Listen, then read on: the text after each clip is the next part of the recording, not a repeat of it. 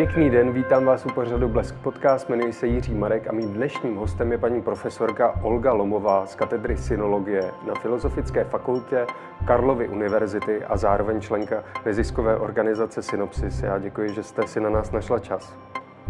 A já děkuji za pozvání. Před rokem upínali lidé svůj zrak do Číny, kde propukla pandemie koronavirus, později přezdívaná COVID-19. Ehm, jak za tento rok Čína vysvětlila ten původ toho propuknutí, ten důvod vzniku této pandemie? Tak ona vlastně, pokud říkáme Čína, tak samozřejmě myslíme nejvyšší vedení komunistické hmm. strany Číny a oficiální orgány, které vystupují na venek. Eh, v tomto smyslu vůbec eh, nic nevysvětlila. Eh, naopak se zdá, že usilovně se snaží vymyslet nebo vytvořit nějaký věrohodně působící příběh, který by to ohnisko nebo původ nákazy odsunul z Číny někam pryč.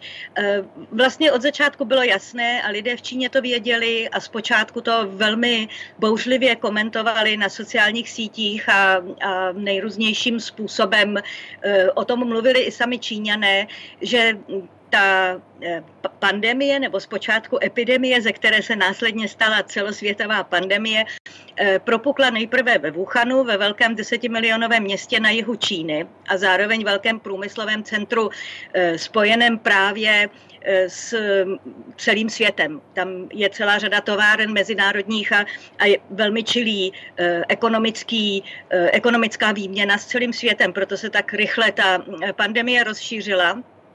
A zpočátku nikdo nepochyboval o tom, že, že ta nemoc vypukla eh, ve Wuhanu a že je to vlastně eh, dejme tomu opakování nebo variace na to, co bylo před lety také v Jižní Číně a to je epidemie SARSu.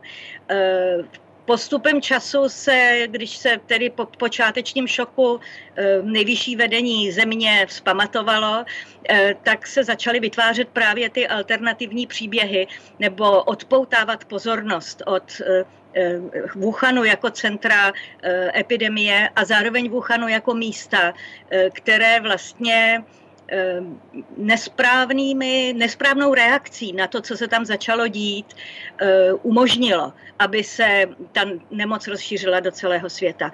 A eh, samozřejmě je tu celá řada alternativních verzí. Některé z nich se vlastně objevují i v mezinárodních médiích, jsou tam nějakým způsobem tlačeny.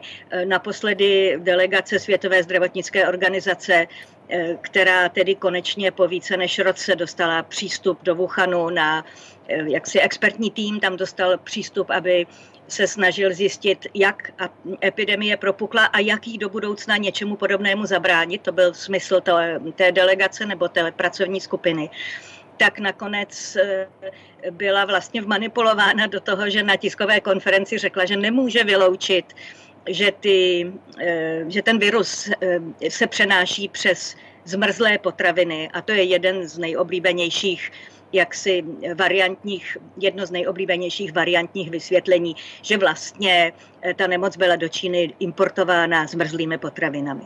Hmm. A co sama Čína? Čína tvrdila, že to vzniklo přenosem ze zvířete na člověka, nebo vyvrátila třeba ty spekulace, že to vzniklo někde v laboratoři? Eh, co se týče té spekulace, nebo mm, ona to není jenom spekulace, je to prostě úvah o tom, zda náhodou eh, virus neunikl z laboratoře, která se hmm. specializuje eh, právě na výzkum tohoto typu virů a která je ve Wuhanu, tak vlastně tuhle tu možnost čínská strana nikdy nepřipustila.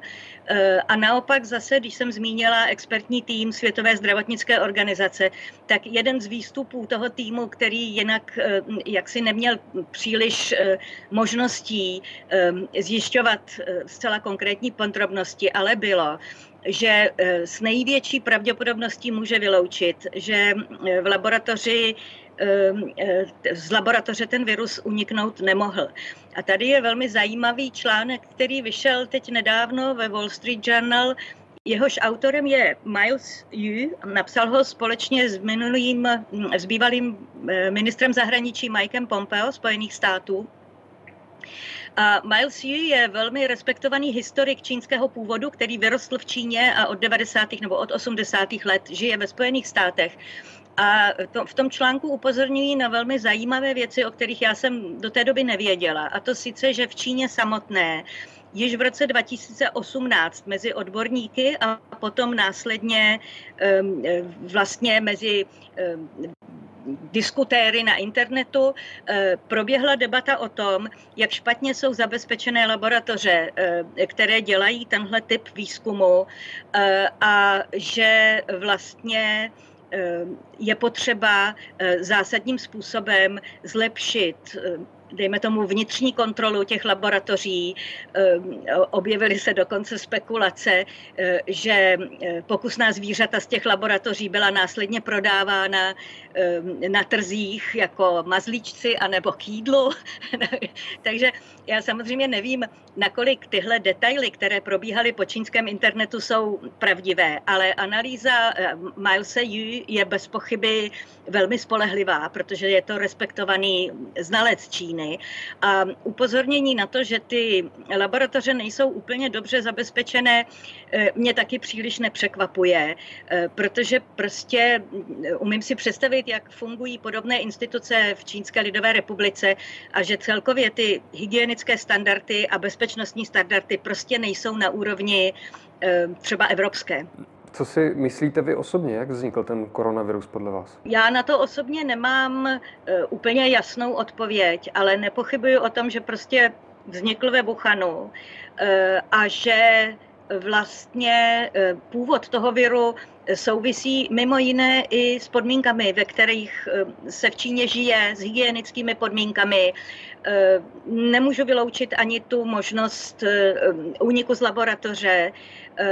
A souvisí i s eh, klimatem a eh, hustotou obyvatelstva a samozřejmě i s tím, jak právě Wuhan je propojený s celým světem. Takže i ten, ten, to ohnisko ve Wuhanu eh, je bez pochyby souvisí s tím, že se nákaza tak rychle rozšířila do celého světa. Kdyby to ohnisko bylo někde jinde v místě, které není tak mezinárodně propojené, tak by ta celosvětový dopad bez pochyby nebyl tak velký.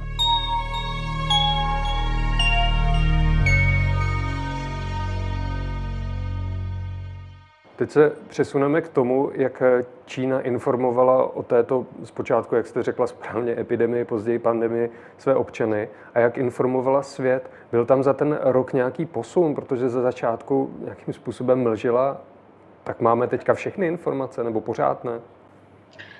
Tak asi pořád nemáme všechny informace, ale abych to zrekapitulovala, eh, na začátku vlastně, eh, a to odpovídá tomu politickému systému, to odpovídá určitým mechanismům byrokratického aparátu, eh, který je tedy úzce propojený se stranickým aparátem, s aparátem komunistické strany Číny. Vlastně ze začátku, když byly první signály, že se něco děje, tak byla snaha úřadů všech možných úrovní potlačit tu informaci a kriminalizovat tu informaci. A potom i ve světě se rozšířila zpráva o doktoru Li Wenliangovi, který mimo jiné, to ono jich bylo víc, ale on celkem výrazně upozorňoval své kolegy Eh, varoval své kolegy přes sociální sítě, že se šíří divná nemoc a že mají být speciálně obezřetní a mají varovat i své pacienty. Byl za to zastrašován, bylo mu vyhrožováno, eh, že nesmí o takových věcech mluvit a že bude vystaven nějakému disciplinárnímu eh, postihu a následně tedy během té pandemie nebo během eh, léčení eh, pacientů eh, doktor Li Wenliang zemřel, takže se stal vlastně i v očích čínských občanů takovým jako mučedníkem celé té kauzy a stělesněním toho, jak se úřady snažili šířit, zabránit šíření informace a tím vlastně způsobili celý ten problém. Zpočátku také se snažila, snažili čínské úřady vlastně přesvědčit eh, Světovou zdravotnickou organizaci, která by měla být tím orgánem, který jaksi na globální úrovni dává pozor na takovéhle věci a snaží se jim zabránit. Dává, dává instrukce. Já si pamatuju, že i v České republice v lednu ministr zdravotnictví s odvoláním na Eh, doporučení Světové zdravotnické organizace de facto říkal, že se nic vážného neděje a není potřeba eh, dělat nějaká eh, speciální opatření a neměl pravdu, ale zároveň se mu člověk nemůže divit, protože prostě se řídil doporučením Světové zdravotnické organizace. A Světová zdravotnická organizace ze začátku o těch důvodech můžeme spekulovat, ale bez pochyby jsou politické a souvisejí s vlivem Čínské lidové republiky, s mezinárodní mezinárodním vlivem a se způsobem, jakým Čínská lidová republika užívá svého vlivu eh, v nejrůznějších mezinárodních organizacích, tak eh, de facto eh, předseda bo to je asi ředitel v tomhle případě Světové zdravotnické organizace, se setkal v Pekingu se Xi Jinpingem a ujistil světovou veřejnost, že se nejedná o nic vážného a že Čínská lidová republika má věci pod kontrolou. To bylo vlastně na přelomu ledna a února minulého roku. Eh, pak se samozřejmě hm, ty věci úplně vymkly kontrole, jak v Číně, tak v zahraničí. Čínská lidová republika vlastně hm, vedení státu hm, rozvinulo propagandistickou kampaň, eh, mobilizovalo lidi, mobilizovalo lidi k boji proti koronaviru eh, a v zásadě nic nevysvětlovali. Ne, tam, tam ten moment vysvětlení, jak se to stalo, proč se to stalo, eh, z oficiálních míst chyběl a naopak, pokud se dožadovali lidé, a jak jsem už řekla zpočátku, byly velmi bouřlivé internetové diskuze, než, než se podařilo všechny utnout a všechny cenzurovat, eh, které upozorňovali a tázali se.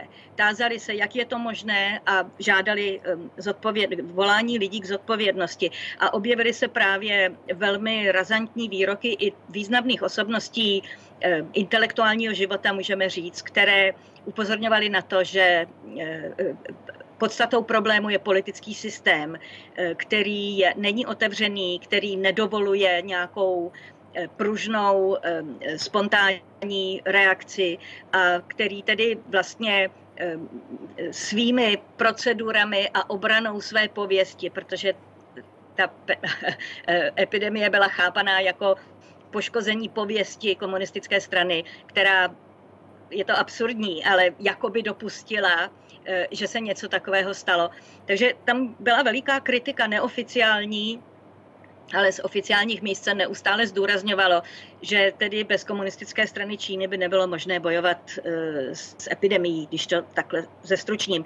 Byly vysílány týmy lékařů, které se eh, fotografovali s rudými vlajkami, přísahali věrnost straně, eh, když odcházeli na frontu do Wuhanu. Takhle bych to mohla skrnout. A do světa zpočátku vlastně byla Čína v defenzívě, ale následně se začaly objevovat ehm, třeba i absurdní výroky typu, že virus byl do Číny importován ze Spojených států a prostě typické zprávy typu fake news, jak se říká anglicky, vymyšlené fámy, které nicméně nešířili lidé eh, jen tak, ale eh, šířili je například i čínští diplomaté, jakoby v oficiálních vyjádřeních, nebo to byla to neoficiální vyjádření oficiálních reprezentantů Čínské lidové republiky v zahraničí. A šířili, šířili tyto zprávy i Eh, po sociálních sítích v Evropě nebo ve Spojených státech a snažili se tím ovlivňovat mezinárodní veřejné mínění, aby odpoutali pozornost od zodpovědnosti Čínské lidové republiky za eh, celý ten celosvětový problém. Hmm. Já jsem se ptal, druhá, druhá fáze té otázky byla, jak na to, eh, jaké informace dostávali vlastně v Evropě, v celém světě. A tak s tím se také pojí další otázka, kolik máme vlastně informací o, o počtu zemřelých, nakažených, jestli jsou ty informace správné, po případě, jestli těch lidí bylo ve skutečnosti víc, než uh, máme ty informace z Číny. Všechny čínské statistiky jsou vždycky uh, velmi nepřesné a to je obecně uh, známá věc, prostě O tom se učí studenti, když se prostě učí o čínských dějinách nebo o tom, jak dělat nějaký terénní výzkum v Číně, jak, jak zkoumat některé otázky společenské, že velmi obezřetně se má nakládat se všemi statistickými údaji, které pocházejí z Čínské lidové republiky. Ta informace je samozřejmě Eh, citlivá z hlediska moci eh, a není pochyb o tom, že ta čísla jsou nižší. Eh, já nevím, o kolik jsou nižší, je tam celá řada indicí, které, které tedy se dostaly na veřejnost, například, že nemocnice byly instruované, jak mají registrovat pacienty a tak dále. Nicméně Eh, a pak bych ještě vlastně upozornila na to, že vůbec nevíme, co se dělo na venkově, eh, protože nemocnice a eh, jakž takž dostupná zdravotní péče je ve městech, ve velkých městech, ale v těch venkovských oblastech v podstatě dostupná vůbec není. A jestli a jak umírali lidé na venkově, to se asi nikdy nedozvíme zahraniční dopisovatelé zachytili situace, že vesničané Eh, si sami stavěli kolem vesnic jakési eh, zábrany, ploty a bránili komukoliv cizímu přijít do vesnice jako nejspolehlivější obranu toho, aby se tam náhodou ten virus nezavlekl. Na druhou stranu eh, si nemyslím, že by ta čísla byla nějaká úplně obrovská, ano, protože ten Eh, ten velmi razantní způsob, eh, že jak byl zavřen Wuhan, tuším, že na 70 dní nebo nějak takovou dlouhou dobu, eh, kdy lidé prostě byli nekompromisně zavírání ve svých bytech. Pokud se objevili na ulici, tak je prostě sbírali a dávali je do jakýchsi jak bych to řekla, center, center karanténních objevila se v svědectví, jaký strašlivý dopad to mělo v některých případech na, na ty rodiny, ale ta opatření byla absolutně brutální, nelítostná a v dané situaci s ohledem na, na to, jakou ne, o jakou nemoc se jedná, eh, mohla být celkem účinná, bez ohledu na ty zbytečné oběti, oběti, které s tím taky byly spojené. Ano. Takže Eh, nemyslím si, že ta čísla by byla nějaká stonásobně větší, než eh, jaká jsou v oficiálních statistikách. Hmm. Teď bych se rád zeptal, eh, bývalý prezident USA Donald Trump označoval COVID-19, tuto nemoc, jako čínský virus. Jak na to reagovali diplomaté, po případě pan prezident Xi Jinping? Dotklo se jich to nějak, že o tom takhle mluví?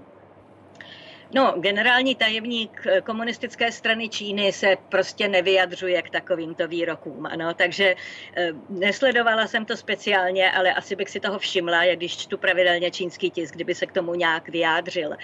Eh, diplomaté na to reagovali právě zesílením eh, té propagandy, že, že nejspíš ten virus vůbec nepochází z Číny, ale podařilo se i zvednout, dejme tomu, takovou vlasteneckou vlnou.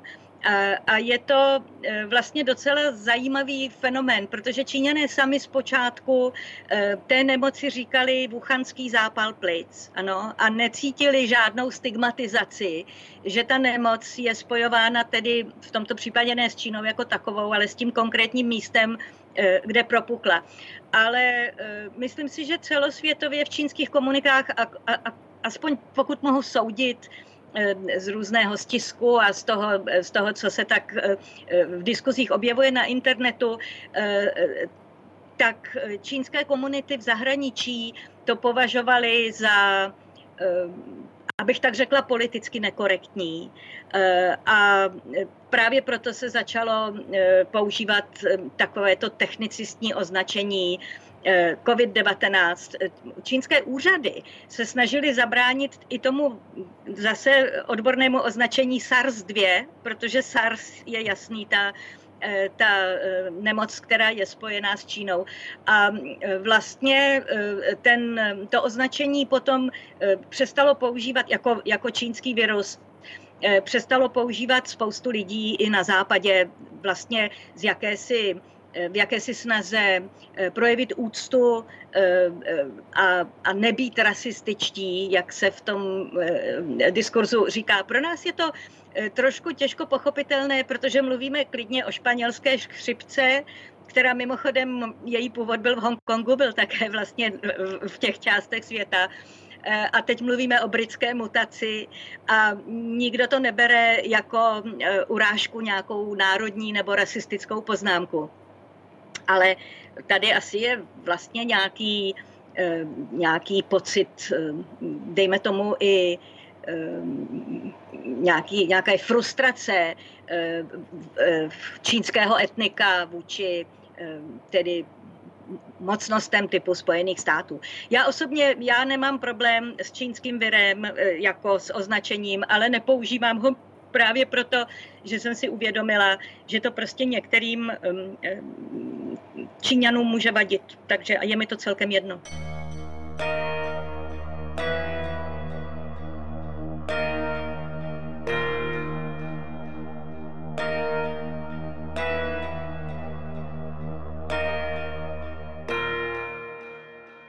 My už jsme na to několikrát narazili, že jeden z těch eh, důvodů, proč se ten virus takhle rozšířil, je ten, že došlo eh, k velké jako globalizaci, že Wuhan byl to globální centrum, kde se obchodovalo a že Čína neměla ty principy, jako máme my tady na západě, ty hygienické, vše, všechno tohleto. Myslíte si, že teď, když eh, vidíme eh, ten dopad té globalizace a toho obchodu s Čínou, že si na to budou západní představitelé dávat větší pozor, že se nebude tolik eh, obchodovat s ní, nebo to berou jako cenu za ten obchod, tady ten virus, jako obří cenu? Uh, jedna z věcí, která je pro mě velkým poučením na základě toho, co se dělo v důsledku, v důsledku té pandemie, dělo a děje je, Ehm, že jsem si uvědomila, jak obrovskou sílu má eh, ten nadnárodní obchod.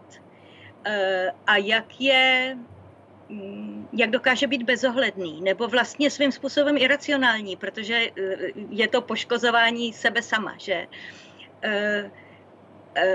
Těžko říct, jestli je možné za stávajících ekonomických podmínek přimět Ehm, firmy, které žijí v určitých ehm, ehm, parametrech a v určitých modelech chování, které jim přinášejí zisk. A já bych to nechtěla, aby to vyznělo, že tedy kritizuju ty firmy. Tady kritizuji svým způsobem ten systém a nedostatečnou promyšlenost toho systému. Tak je vlastně otázka, jestli už proto, že teda ti, kteří dělají rozhodování v těch firmách, mají lepší přístup k ochraně, lepší přístup k případnému vyléčení, mají prostě lepší možnosti a jsou méně ohrožení než eh, ti lidé dole. Ano. Eh, jestli je to přiměje eh, k nějaké změně. Eh, fakt je, že eh, politici někteří už o tom začínají uvažovat na evropské úrovni.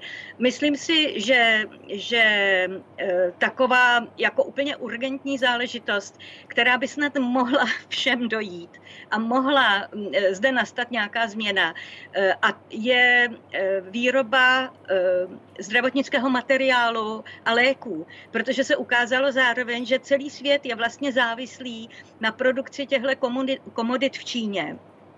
Což znamená nejenom to, že když je e, prostě nedostatek, e, tak, e, tak není čím ho nahradit, není čím ho vyplnit, pokud se něco stane v takové zemi, jako je Čína. Ale zároveň to znamená i to, jak vidíme třeba na případu Austrálie v poslední době, která jako jeden z mála států důsledně trvala jaksi ústy svých nejvyšších představitelů na vyšetření původu té pandemie.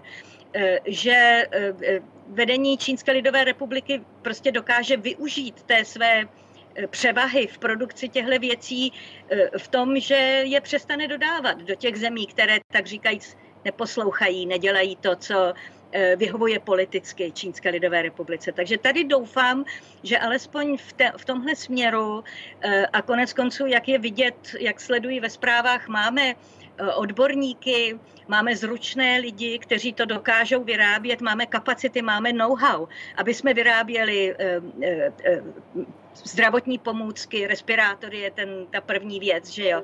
Máme, máme schopnost produkovat léčiva a asi, asi doufám, že politici si tohle to uvědomí ve všech souvislostech a, a že třeba do budoucna tenhle aspekt, jdeme tomu globalizace, se trošku rozdrobí a i my budeme mít svůj rozvinutý průmysl v tomto směru a nebudeme záviset na importech z Číny. Hmm, to doufám také. Hmm, vy jste mi trošku nahrála na tu otázku, když jste mluvila o těch zdravotnických materiálech, tak mně osobně přijde, že Čína na tom svým způsobem vydělala, že právě do světa chrlila ten svůj zdravotnický materiál, dokázala velmi rychle a efektivně přeorientovat ten svůj průmysl právě na ten zdravotnický materiál. Souhlasila byste s tím, že nakonec ta Čína, odkud ten virus pochází, na tom nejspíš vydělala? Eh, já nevím, jestli vydělala. A my eh, jako uvidíme, jaké budou dopady eh, na čínskou ekonomiku. Jak už jsme o tom mluvili, statistiky čínské jsou příslovečně nepřesné.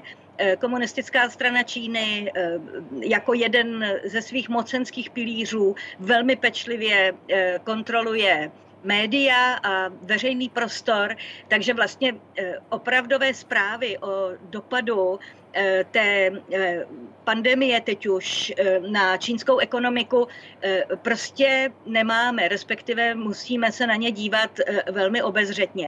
Jisté je, že ekonomika Čínské lidové republiky se odrazila ode dna. Ano, ten, ten propad, který vznikl okamžitě po teda plném propuknutí a uzavření Eh, uzavření provozu. Eh, ten propad byl strašný, ale teď eh, ekonomové píší, že je to jeden z mála států, pokud ne vůbec jediný na světě, jehož ekonomika poroste stále ještě poměrně výrazným způsobem navzdory, navzdory pandemii. Na druhou stranu ten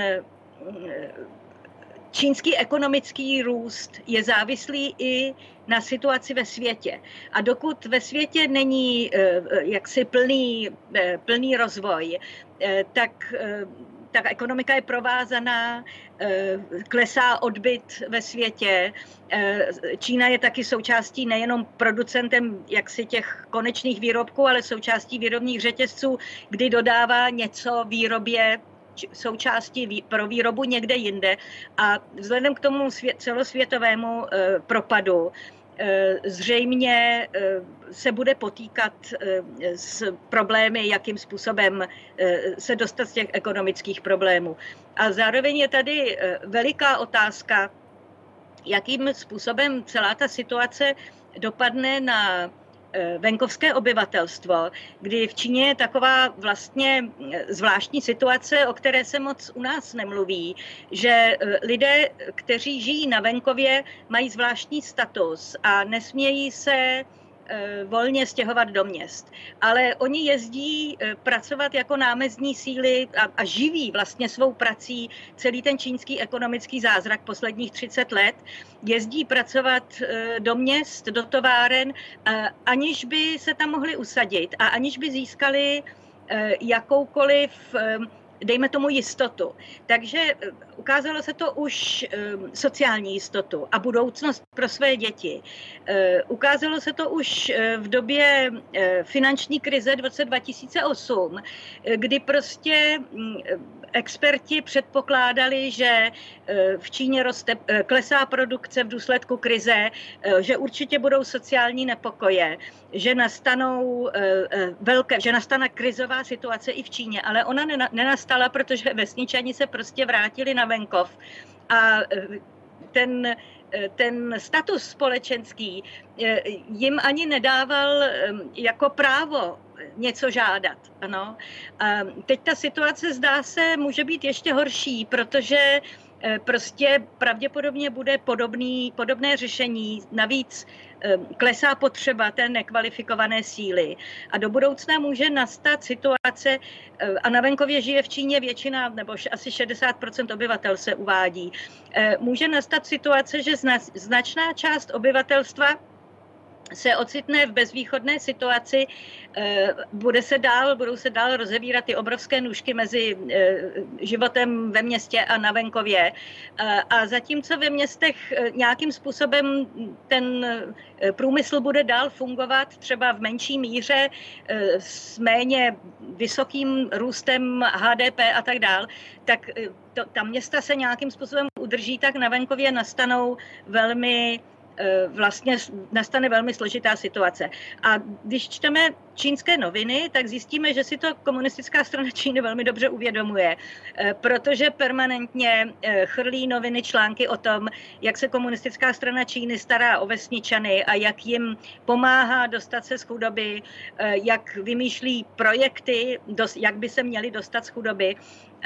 Přičemž tenhle ten, ta intenzita a vlastně Eh, dejme tomu, taková nevěrohodnost některých těch zpráv, které se v rámci té propagandistické kampaně objevují, eh, ukazuje na to, eh, že to je skutečně vážný problém, který může z dlouhodobého hlediska, jak si ta pandemie jakoby něco do něčeho strčila, něco odstartovala, něco rozbila.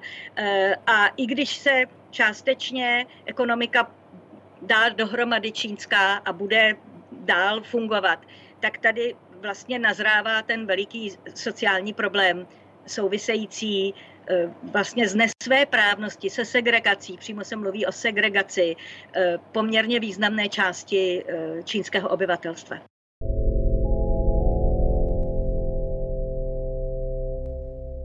Ta pandemie do něčeho strčila, něco rozbila, ale zároveň ano. taky něco odkryla. A to si myslím, že platí pro celý svět. A to, co odkryla, je to, že mm, ti čínští představitelé vůbec nevyjádřili žádnou lítost, nebo alespoň tak já jsem to zaznamenal, že nikde nic takového nepadlo a ne, nepřevzali ani žádnou zodpovědnost a světy ani žádným způsobem na ně neuvalil žádné sankce, podobně jako vidíme v Rusku a podobně. Proč? Eh, já bych tam jednak řekla, eh, doplnila. Eh, komunistická strana Číny nemůže přiznat chybu nemůže prostě. Já mám pocit, že lidé starší generace jako já eh, to velmi dobře chápou, eh, protože naše komunistická strana taky nemohla přiznat si eh, chybu. Komunistická strana nemůže přiznat chybu, protože její legitimita stojí na tom, že ona je nositelem pokroku a jediným řešením problému. Ano, to znamená v okamžiku, kdy komunistická strana přizná, že něco udělala špatně, že její rozhodnutí bylo chybné, nebo její systém vedl eh, k problému, eh, tak to pociťuje jako e, zásadní ohrožení e, svého mocenského postavení. To je vlastně rozdíl e, proti demokratickým státům, které tedy chybu si mohou přiznat. Doufejme, že si ji budou přiznávat a budou na tom pracovat, aby se jí příště ne, ne, nedopustili. S tím právě souvisí i to, že e, čínskému vedení tak strašně moc záleží na tom, aby se nemluvilo o tom, že vlastně to vzniklo v Číně, ta pandemie, že Čína je jádrem toho problému. Já si myslím, že zpočátku by vlastně nikdo neměl pocit, že musí vyčítat Číně e, nemoc. To se prostě stane. Epidemie propukne, ano, ale to, ta zoufalá snaha zamet, zametat to pod koberec a tím pádem to zhoršovat a, a následně vlastně nepřiznat, že co je, co je zdrojem toho, toho problému, eh, pak tu situaci polarizuje a Čína je celkem oprávněně kritizovaná za to. Na druhou stranu je strašně těžké s tím cokoliv dělat právě proto, jak je Čína biznisem provázaná s celým světem a jak vlastně používá Eh, používá ty vytvořené obchodní vazby eh, k vydírání, můžeme říct, nebo eh, k obchodu, ano, k politickému obchodu. Vy nás nebudete kritizovat a my vám dovolíme vyrábět v Číně, ano, nebo my, vy nás nebudete kritizovat a, a my vám dodáme, dodáme zdravotnický materiál. Konec konců pravděpodobně si posluchači vzpomenou, když jsme nakupovali Eh, zdravotnický materiál v Číně na začátku, eh, na začátku pandemie loni na jaře, eh, tak prostě Eh, premiér a další představitelé české vlády eh, pěkně napochodovali na, na letiště, aby poděkovali, aby tam byl ten snímek pro čínskou propagandu, že, že státy celého světa děkují Číně za záchranu před pandemií. Ano. Přitom to byl docela obyčejný obchod. Eh, na druhou stranu, když my jsme na počátku té epidemie poslali zdravotnický materiál do Číny jako projev mezinárodní solidarity a humanitární pomoci, eh, tak eh, se o to vůbec eh, nikdo na čínské straně nestaral. Naše, naše úřady ve spojení tedy s čínskými zdravotnickými zařízeními rozdalo ty potřeby. Ano. Takže vidíte ten, tu speciální pozici Čínské lidové republiky a myslím si, v čem vyniká a v čem projevuje svou dlouhou tradici kulturní, kterou jinak eh, ve 20. století do značné míry opustila. Je schopnost vyjednávání, taktizování eh, a různých, eh, když mluvíme o, čínské, o čínských starých dějinách, tak říkáme intrik, ano. Najít si spojence, najít si nepřítele, rozehrát je proti sobě, tomuhle něco přihraju a tomuhle nepřihraju. A v zásadě, dokud se nedokážeme spojit jako Evropa, a pokud možno i se spojenými státy do jednotného bloku, který prostě bude klást eh, stejné požadavky eh, na, abych tak řekla, rovnoprávné jednání ve vztahu k Číně, tak asi se nic nezmění a ty problémy zůstanou, jak jsou a pomaloučku bude erodovat i nějaká snaha na naší straně eh, být transparentní, eh, být, eh, být férový, dávat všem stejné podmínky a tak dále, a tak dále.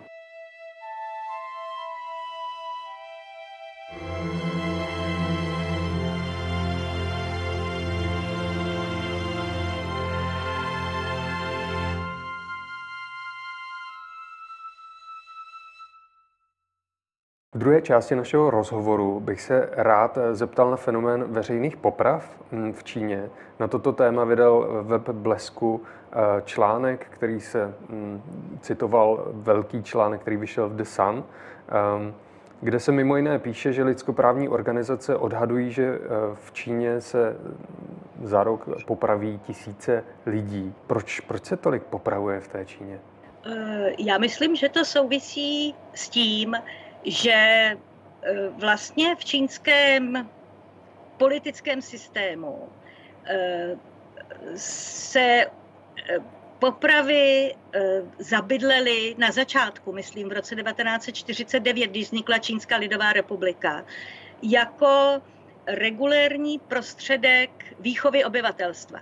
A ještě bych k tomu měla dodat, že popravy je samozřejmě, to jsou, to je univerzální Eh, záležitost lidské civilizace.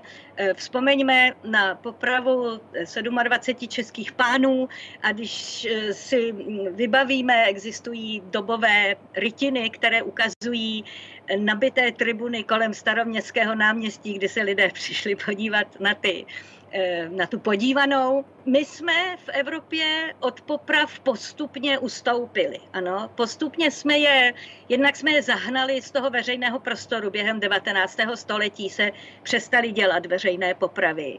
A po druhé světové válce eh, sama myšlenka eh, ochrany lidského života a zabránění nespravedlnosti, kterou může poprava způsobit, postupně vedla k eliminaci vůbec trestu smrti. Všimněme si, že v České republice, respektive v Československu, k tomu vlastně došlo zase až po pádu toho komunistického režimu. Ano, a samozřejmě víme popravy v 50. letech a tak dále, ale nebyly, taky, nebyly veřejné. To znamená, po roce 49 v Číně eh, ta eh, jako fakt, že se lidé, že se zločinci popravují. A teď se do toho nechci pouštět, ale ve staré Číně to taky byl složitý problém a nepopravovalo se rozhodně masově. A, a te, s lidským životem se nakládalo jaksi e, v nějakých magických rámcích, ano, nějakého, ne, ne, není jen tak možné odebrat člověku života, je potřeba e, to rámovat nějakými magickými úkony, ale tím nebudu posluchače zdržovat. Po roce 49 se veřejné popravy staly normální součástí eh, výchovy obyvatelstva. Eh, mně říkali mý přátelé, to, mý vrstevníci, to znamená lidé narození v 50. letech minulého století, eh, čínští přátelé, že jako děti chodili běžně na veřejné popravy se školou. Ano, a že je to hrozně bavilo že jako děti, že, se o tom, že, že si o tom povídali a bylo to zábavný. A asi jako naše děti chodili na výchovné koncerty, jsem si vzpomněla. A e, že vlastně ten jeden můj kamarád vzpomínal, e, že jednou přišel domů po takové popravě a mamince nadšeně vykládal, jak sebou ty zastřelení tam cukali a co se tam dělo. A že maminka, která na něj byla strašně hodná, ho příšerně zbyla že ho v životě nebyla a to, toho poprvní zbyla, netroufla si mu nic říct, protože to bylo součástí toho eh, jaksi běžného života. Ale eh, byla z toho tak nešťastná a, a jemu došlo, že tam něco není v pořádku. Já sama, když jsem přijela v roce 79 do Pekingu, tak jsem si pustila televizi, ještě jsem mluvila, rozuměla špatně čínsky a Eh, teď tam byly zprávy a byly tam jako nějaké schromáždění na, na stadionu a tak jsem si říkala, tak to asi bude ta veřejná kritika, o které se mluví. Mm, a teď tam vyvedli lidi se svázanýma rukama a najednou je všechny postříleli. Bylo to v televizi, ano. Dělalo špatně v tu chvíli. Celá zajímavý, když je člověk konfrontován eh, s takovou věcí. Takže to vlastně působí strašně silně psychicky. Dneska už asi nejsou v televizi veřejné popravy, to jsem neslyšela. Ale to byl rok 79. Já to připomínám, že to vlastně zase není tak dávno. A, a ty veřejné popravy jako didaktický nástroj eh, je známo, že se používají zejména v odlehlejších oblastech. Eh, a prostě to zůstává v povědomí, eh, že, že tím se udržuje vlastně pořádek ve státu a nemusí to nutně být popravováni dizidenti. Ano?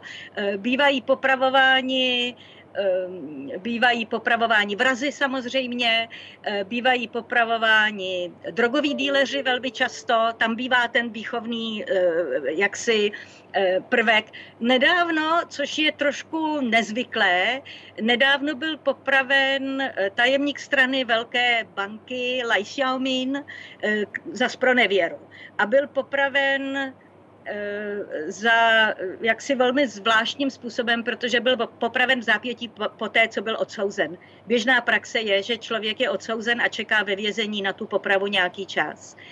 Eh, nevím, jestli to signalizuje, potvrzuje ten návrat eh, k praxi 50. let, který je zjevný v čínské, v čínské ideologii a v čínském vůbec způsobu vládnutí, a nebo jestli je to výjimka. Ehm, vzpomeňme ještě na jeden případ, kdy k té popravě nedošlo, ačkoliv by člověk čekal, že dojde. A to je manželka posíláje bývalého, tedy velmi vysoce postaveného komunistického funkcionáře, která byla odsouzena k doživotí za to, že ehm, zavraždila svého obchodního partnera britského a její manžel byl také odsouzen eh, za to, že napomáhal eh, tomuto zločinu nebo skrýt tento zločin. Eh, ale tady je krásný příklad, že to byla jasná vražda, alespoň pokud můžeme soudit podle teda vyšetřování čínských úřadů, ale ona nebyla popravena, což je netypické. Takže i třeba se mi zdálo tenkrát, to už je pár let, že možná i v Číně se od těch poprav bude ustupovat, ale v poslední době eh, evidentně eh, se to znovu stává takovým eh, jako rozšířenou praxí, abych tak řekla. A ještě bych k tomu dodala, že čínská veřejnost jako není proti zrušení trestu smrti. Většina lidí chápe popravu právě i v těch kulturních souvislostech jako a, a v té kulturní paměti, kterou má historické paměti, jako něco, že teda ten padouch má být poprávu popraven. Eh, problém s těmi popravemi je ten, a to jsem možná i trošku naznačila na případu těch, kteří nebyli popraveni, že eh, si nemůžeme být nikdy jisti, kdo je popraven tak říkajíc po právu, ano. Kdo je ten skutečný zločinec, který tedy je po právu potrestán a kdy se do toho zamíchá dejme tomu, nějaký politický zájem, ale to může být politický zájem i na té místní úrovni, že se potřebujete někoho zbavit jako okresní tajemník. Ano. A e, ty situace můžou být velmi složité a těžko e, proniknutelné. Hmm.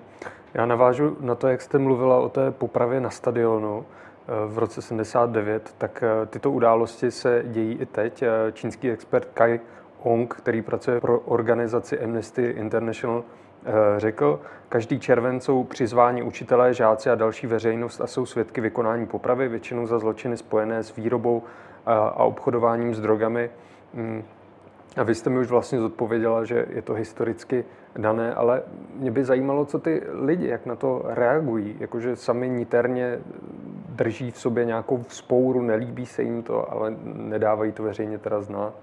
No určitě to nemůžu dát veřejně znát hmm. a myslím si, že jsem trošku na to odpověděla tou vzpomínkou mého čínského kamaráda na to, jak eh, chodili se školou na popravy v 60. letech.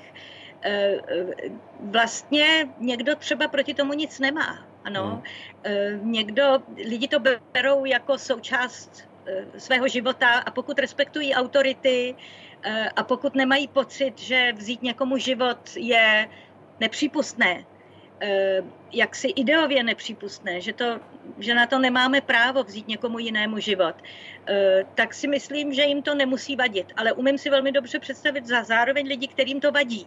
Jako ta maminka mého, eh, mého kamaráda, která se s tím nedokázala srovnat a, a, a, a zbyla ho, ano, protože to byl jediný způsob, jak na to mohla zareagovat. Ale nemyslím si, že by nějakým masivním způsobem například začali lidé v Číně protestovat proti popravám. Hmm. Z těl popravených vězňů také často bývají výjimuté orgány, se kterými se obchoduje. Kam, kam míří tady ty orgány nejčastěji? To vlastně nevím, ale určitě míří i do zahraničí, nebo hmm. respektive k zahraničním pacientům. Ano, tady je zase takový krásný příklad toho propojení.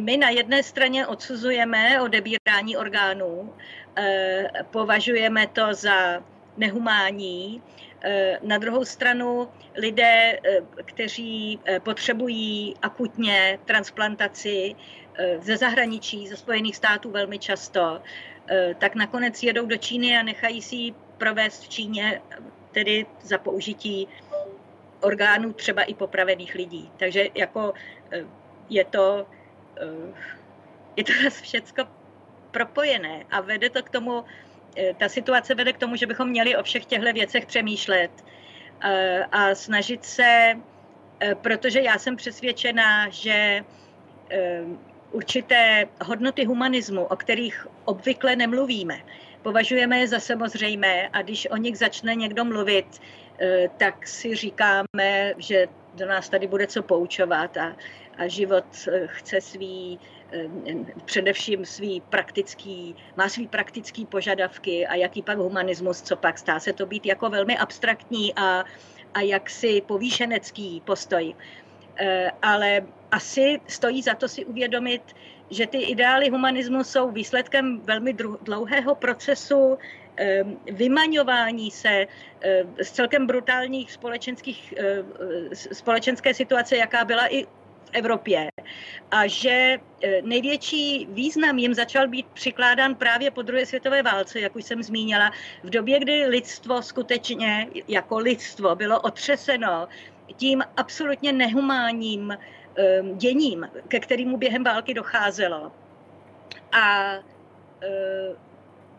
hlásili se k němu, k ním i Eh, čínští intelektuálové. Ano? Čí, Číňané na začátku, eh, na konci 40. na začátku 50. let, a teď nemluvím o představitelích Čínské lidové republiky, ale čínskou inteligenci velmi vehementně podporovali myšlenku univerzálních lidských práv a humanismu, jaké, jakési úcty k lidskému životu a, a obrany lidského života, že bychom o těchto věcech měli znovu víc přemýšlet a nebrat Politici samozřejmě se ohánějí, jako že tedy máme někde v listinu základních práv a svobod a máme, e, ctíme lidská práva, ale měli by o nich víc přemýšlet a měli by je skutečně naplňovat v mezinárodním e, styku s Čínou. A tady nejde o sankce.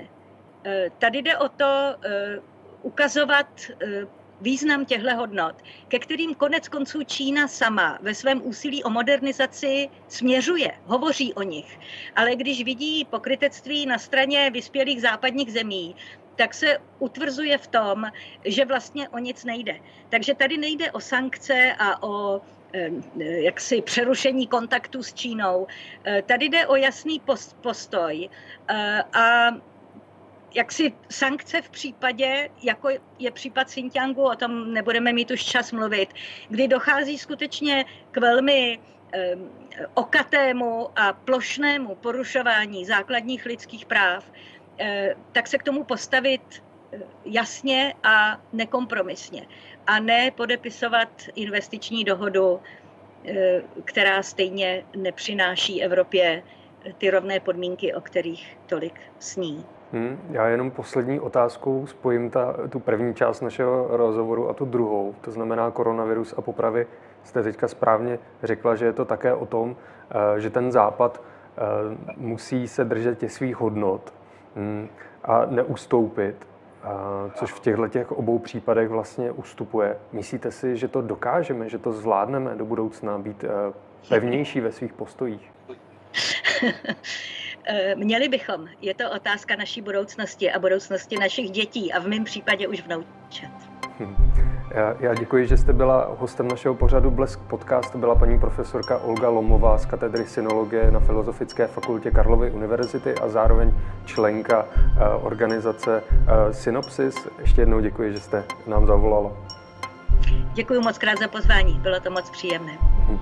A vám děkuji, že jste nás sledovali nebo poslouchali.